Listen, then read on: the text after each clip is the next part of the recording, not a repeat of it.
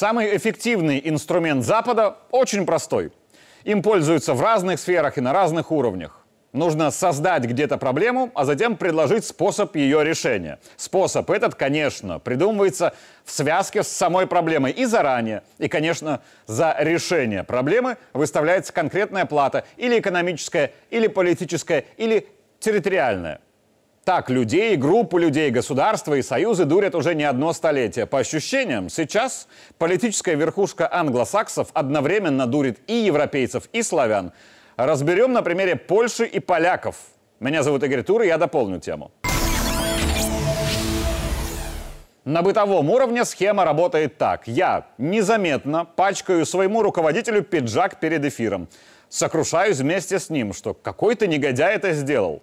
Но совершенно случайно. У меня есть классное средство для выведения пятен, и я готов им поделиться, но взамен хочу уйти пораньше. Он, конечно, соглашается, он рад и благодарит меня, хотя я всего лишь вернул ему чистоту его пиджака. И он отпускает меня домой пораньше. Сейчас более глобально. Начнем с приятных новостей с точки зрения геополитики, хотя поляков по-человечески жалко. Более 30% поляков ограничили свои ежедневные расходы, чтобы денег хватило на весь месяц. Каждый четвертый признается, что из-за более высоких цен ему не хватает средств на основные расходы. Многим приходится отказываться от ресторанов, поездок на автомобиле и кредитов. И это данные польской социологической службы, которой ни минская, ни московская пропаганда не имеют никакого отношения. Почему так происходит? Принято считать, что это все из-за контрсанкций России в ответ на санкции против России. Это, конечно, правда. Бумеранг вернулся санкционным инквизиторам быстро и больно. Польша в том числе. Но настолько колоссальное ухудшение жизни в Польше вызывает вопросы. Повторю сказанное уже много раз, и будет дополнено и моими коллегами в других программах – кто президент в Польше, несущественно. Главарем Польши много лет остается Ярослав Качинский.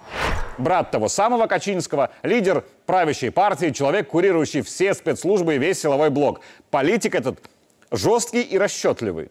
В Польше сейчас тотальная цензура и диктатура. Говорить публично что-то иное там боятся. Поэтому передаю предположение польских экспертов, которое, ну, очень интересное. Проблемы для поляков искусственно масштабирует Качинский.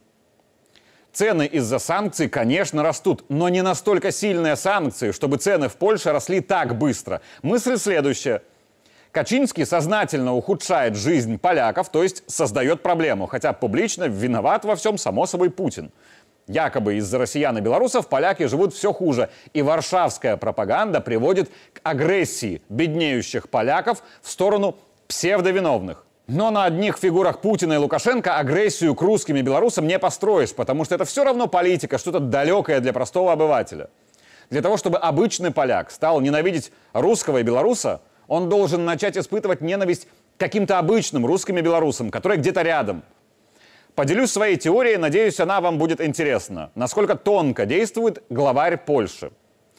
Сейчас в интернете полно переписок, где белорусы, уехавшие в 2020 или позже в Польшу, жалуются, как в Польше плохо, работы нет, жилья нет, а если есть, то непомерно дорогое.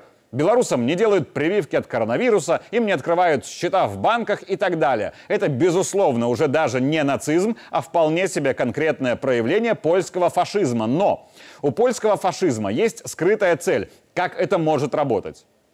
В 2020-м, когда уже все более-менее нормальные спецслужбы мира знали, что рано или поздно Россия начнет специальную военную операцию в ответ на подготовку Киевом наступления на ДНР и ЛНР, Варшава зовет к себе всех белорусов. Приезжайте, мы вас обласкаем и обогреем. Белорусы поехали, хоть их было и немного. Итак, Варшава создала первую волну агрессии у поляков. Ведь белорусы или претендовали на их рабочие места, или на их налоги, которые шли на поддержку безработных беглых. Белорусов поляки стали не любить, но пока немножечко.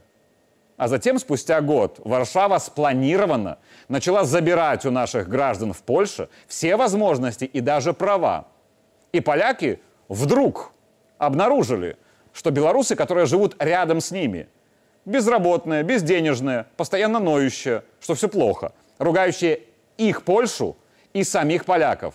И в том, что наши сограждане сейчас массово пишут, как к ним в Польше относятся как к быдлу, есть две проблемы для белорусов и для поляков.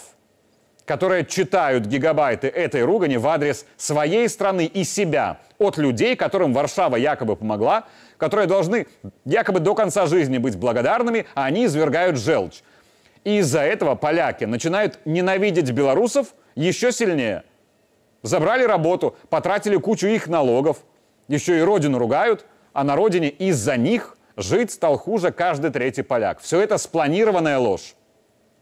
И проблемы, приведшие к ненависти поляков в адрес белорусов, созданные варшавскими главарями искусственно для того, чтобы варшавские главари предложили решение проблемы, которую сами же и создали. На Беларусь надо напасть, захватить, и все будет как раньше, поляки, не будет больше плохо. И агрессирующие в наш адрес поляки такое решение проблемы поддержат. В этой схеме в Польше дурят и поляков, и белорусов. То же самое и по другим странам. В пять раз растет цена на газ. Это аномально. Из-за действий Москвы так цена расти не может. Но цену искусственно завышает сама Варшава, создавая проблему и предлагая решение. Нужно идти войной на Россию, якобы из-за них мы беднеем, а когда победим, все будет как раньше, не будет больше плохо. Поляки не хотели принимать у себя беженцев с Востока – но с радостью забирают себе всех украинцев, создавая искусственно проблему. Украинских беженцев много, они проедают бюджет, при этом ведут себя отвратительно, вызывая агрессию у поляков. И уже польские главари пока еще робко, но предлагают решение.